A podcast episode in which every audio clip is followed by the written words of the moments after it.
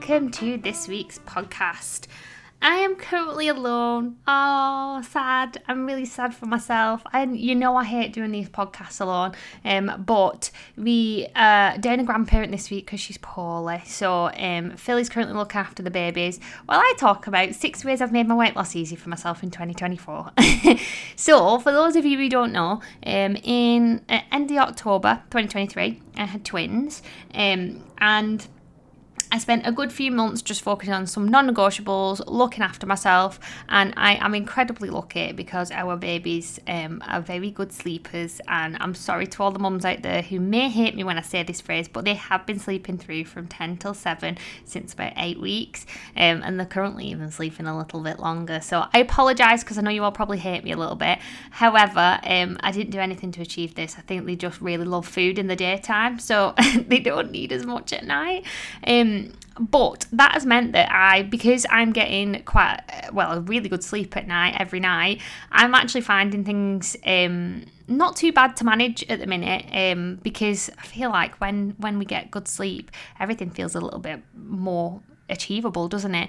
So it, it meant that I got quite a bit of headspace back quite quickly on my journey. Um, and I also...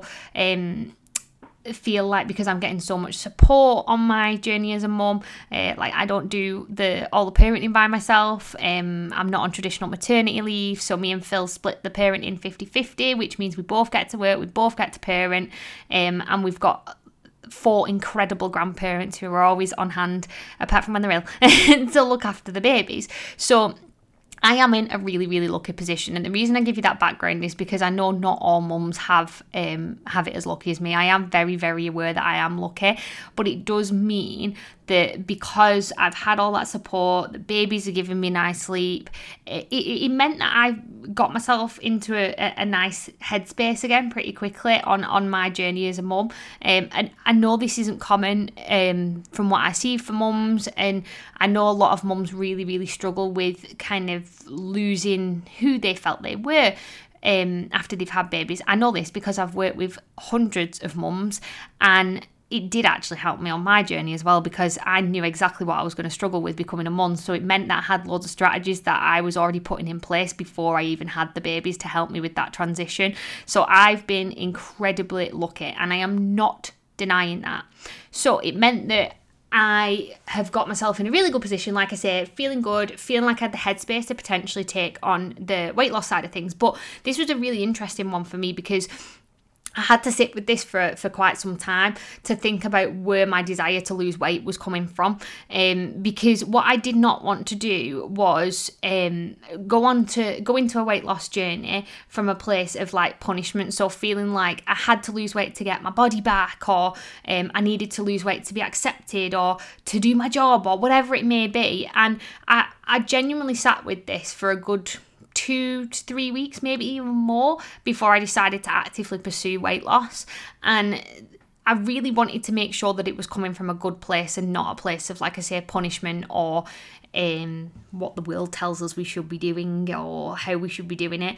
And I genuinely can hand on heart say that it didn't. I feel really, really accepting of the body I'm in. I think that is largely due to the fact that I have done a lot of work over the past four to five years on my body image, um, and I'm able to focus on the things that being a mum and having twins has given me.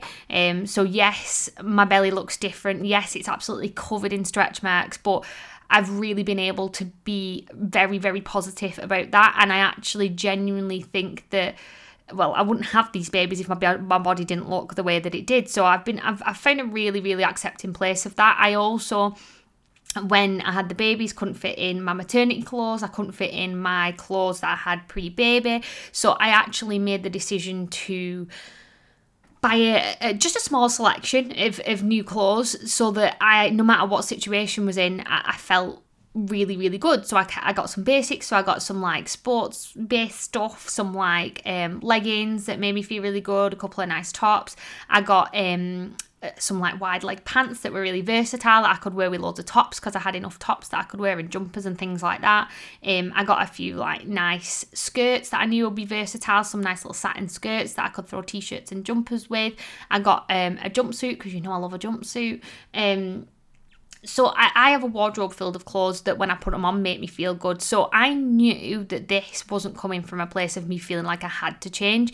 It was coming from a place of, do you know what? I am really accepting of my body right now, and I know that it's enough, and it's done an incredible job at getting me to where I've got it to. But I, I won't deny it that if I lost a little bit of weight, I may feel a little bit more confident. I don't have to lose that weight. It was my decision that I was like, I would actively like to pursue this, but my why came from a really different place this time, and my why was more of like a, a challenge for myself, because I'm in a position where I've spent a lot of years, as I say, working on all the barriers that had previously held me back um, from achieving what I wanted to achieve. I'm very self-aware. Um, I know I have movement that makes me feel good. I'm really in tune with my food habits, why I eat what I eat. I have really, really great systems in place for food that I have worked on for five to six years now. I have spent a really long time removing all of the barriers that could have potentially stopped me from losing weight. So I knew that I didn't have tons of things standing in my way. It was more the new challenges that being a mum had brought me that, that I wanted to kind of work through and basically bring myself to this new place of actually like, let's let's challenge myself. Let's push myself now and see what I can achieve. And I've really had to use that why as a, well, I'm getting out my comfort zone. Right now, it doesn't feel comfortable to maybe um, challenge a few of the food decisions that I'm making, because the comfortable thing would be when I'm feeling a little bit sad or stressed because of the babies, like to reach for the food. But I really want to challenge that and see what I can achieve as a result of that. So that is that is kind of my why, why I ended up on this um, weight loss journey. And, and I thought it'd be nice to give you a bit of a background of where I'm at. And then I wanted to share six different ways that I have made this easy for myself. Now, these six ways are things that I do every single day with my clients. So these are not new things. This is me just basically practicing what I preach. So the first thing that I have done is not rushed weight loss. So rather than changing all of my habits overnight, which I have done in the past, and which you probably will be like, oh my goodness, yeah, I do that every time I start something new, like a diet or just trying to actively lose a bit of weight.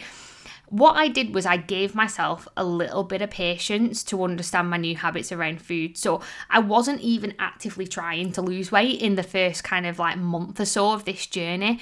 But because of that, it allowed me to stay consistent each day, because instead of getting really critical of what I was doing or what I wasn't doing, I was just getting curious and starting to understand, have I, am I doing things a little bit differently than I was pre-babies? Like, am I reaching for food in a different situation? Am I maybe emotionally eating a little bit more in certain situations? What are triggering those emotions for me? I was really just spending a good chunk of time understanding what my habits look like. And that kind of follows into my second point of keeping a food diary in detail. And this is one that when I work with clients, the clients that do the best, hands down, are the ones who keep a detailed food diary. So I wanted to embrace that on my journey and go learn from the, the people that I've worked with, of those who excel and, and get really quick results in terms of their relationship with food and improving their food habits and ultimately losing weight in the long run, uh, those people who keep a food diary. So I really embraced this on my journey. And basically with the food diary, it's not just writing down what I was eating, but exploring my thoughts and feelings and emotions that were coming around food, and learning more about myself and why I was eating certain things on each day. And the really great part about this is I started making some changes to my food without having to force myself to do so, because I was just like, oh yeah, I have been doing that. I can do that to make that quick change, that little change there. And even just those two things of spending time getting to know what I was doing means that I, I did lose weight, but it wasn't because I was really pushing myself to lose a certain amount each week or um, do things in a certain way. It was just those natural tweaks that I made by w- raising awareness around my habits, keeping that detailed food diary, that I saw changes happening on the scales. But also, um, that comes down to number three, which is actually not focusing too much on the scales. So yes, I am tracking my weight, but I'm not letting any ups and downs or maintenance results dictate how I feel or what I do next. And again, This is because I spent a lot of time breaking down my relationship with the scales.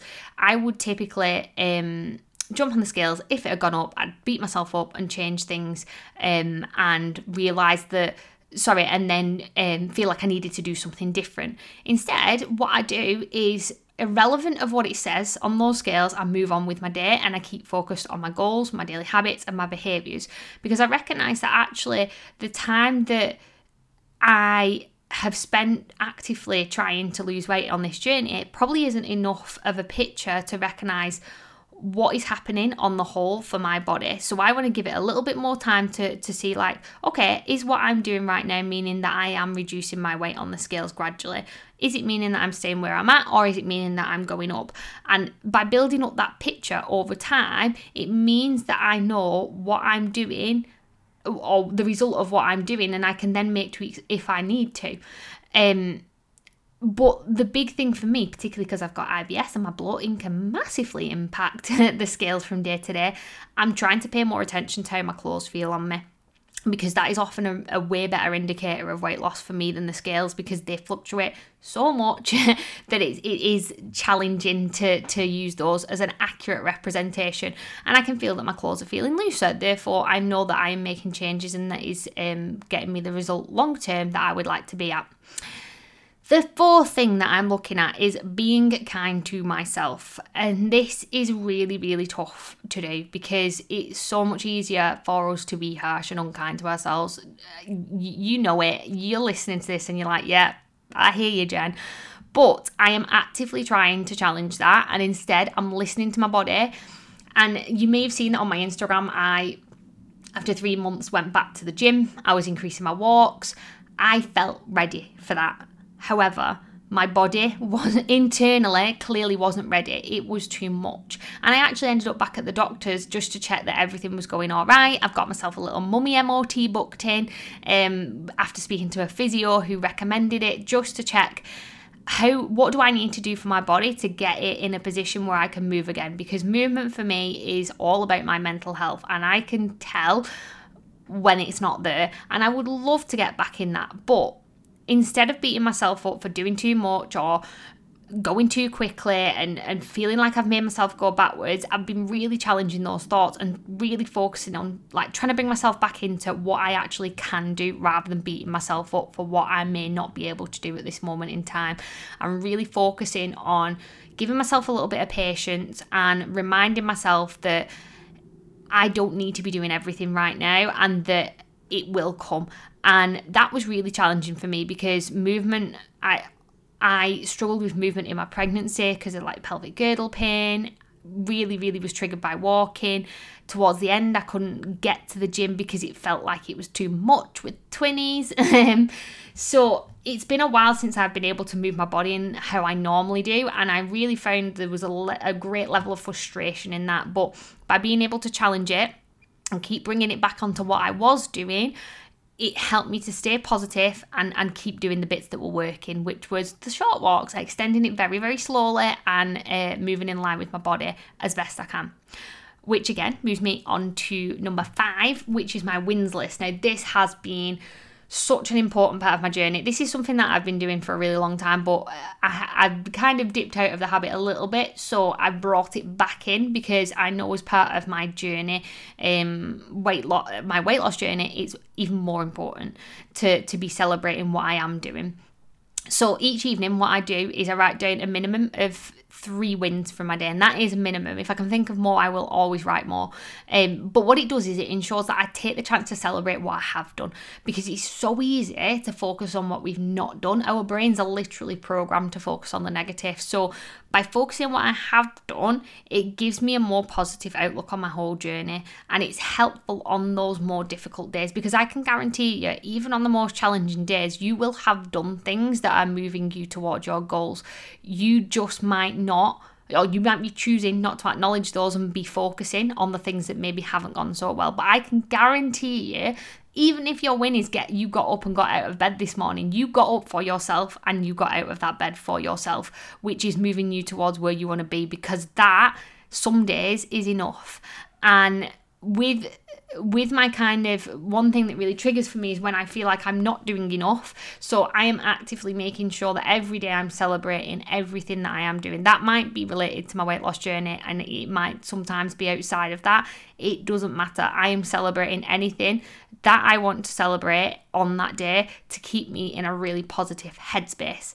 And then finally, number six is the accountability and support. So I did not want to go on this journey on my own, and I have had a coach probably for the last five years in some capacity. Um, since having the babies, I've recently changed my coach um, to Sky, who um, is Sky Elizabeth Nutrition on Instagram if you want to check her out. Uh, but she, I worked with Sky a little while back, so probably about three to four years back, and I had a really, really great time working with Sky. Um, and I decided to go back to working with her because she works predominantly around kind of relationship with food, um, similar to what I do, um, but she works with a lot of coaches. So I wanted to go back to Sky because I knew that the the way that my habits would change would be largely related to around food. Um, so I wanted someone who would be looking um, at my food diary and basically doing what I do for my clients um, to help me achieve my goals as well. So it's been really, really, really great to have that little bit of input on um, just knowing that there's going to be somewhere, if someone there, if I need a bit more support with something, because we all have our difficult days, and knowing that I've got someone there to have my back and help me through those days that I can reach out to means that not only am I looking after myself, but I am the best version of myself for the babies, for Phil, for my clients. And ultimately, when I'm the best version of myself, I am more able to do one to five on this list and get to my goals. So that accountability and support was so incredibly important for me to make sure that everything else happened, um, and and make sure that I'm I'm taking that time to reflect on each week and learn about myself each week. So these six things are all part of the process that helps me and my clients to succeed with weight loss. That and that is the key thing. I There is nothing on here that I do not teach each day to each of the people that I work with. I am quite literally living through everything that I do with the people that I work with to help them lose weight. And if you implement these six things, I know for a fact that you are going to see progress on your journey too. If you do want any extra support with that, like, you know where I am. You can just pop me a message on Instagram and, and just say, I don't know, whatever you want. Help me, Jen. But I, I, I am here to support you on that journey if you would like. And or if you genuinely have any questions about any of this or want to know a little bit more, um, I can potentially point you in the direction of another podcast that we've done uh, to help you learn more about maybe one to six of those things um, that, that you want to really delve in deep on. I have no doubt that at some point along our journey we've done a podcast on those.